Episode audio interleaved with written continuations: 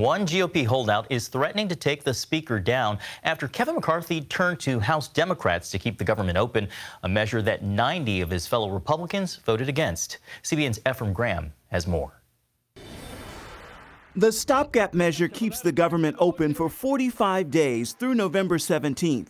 It also does not include any aid for Ukraine, which President Biden and many Republicans say is crucial. To the Republicans who say Ukraine doesn't matter to us, you're wrong. Respectfully, you're wrong. The war gets bigger, not smaller. Biden criticizing Republicans for the last minute chaos. I'm sick and tired of the brinksmanship, and so are the American people. Republicans are accusing a Democrat congressman of obstructing the process by pulling a fire alarm Saturday. This video seems to show New York's Jamal Bowman activating the alarm. He called it an innocent mistake Capitol Hill police are investigating. But it's Republicans' infighting that threatens to overwhelm the House after GOP holdouts refused to support a bill that included stronger border protections and significant spending cuts. House Leader Kevin McCarthy had to bring on Democrats to pass the continuing resolution. If you have members in your conference that won't let you vote for appropriation bills, doesn't want an omnibus, and won't vote for a stopgap measure, I don't want to be a part of that team.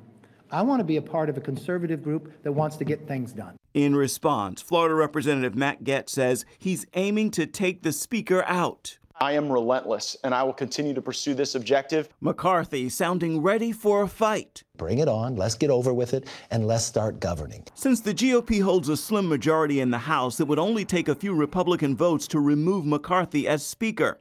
House Democrats are not prepared to throw him a lifeline. It's up to the Republican conference to determine their own leadership and deal with their own problems. But it's not up to Democrats to save Republicans, so from you... themselves especially.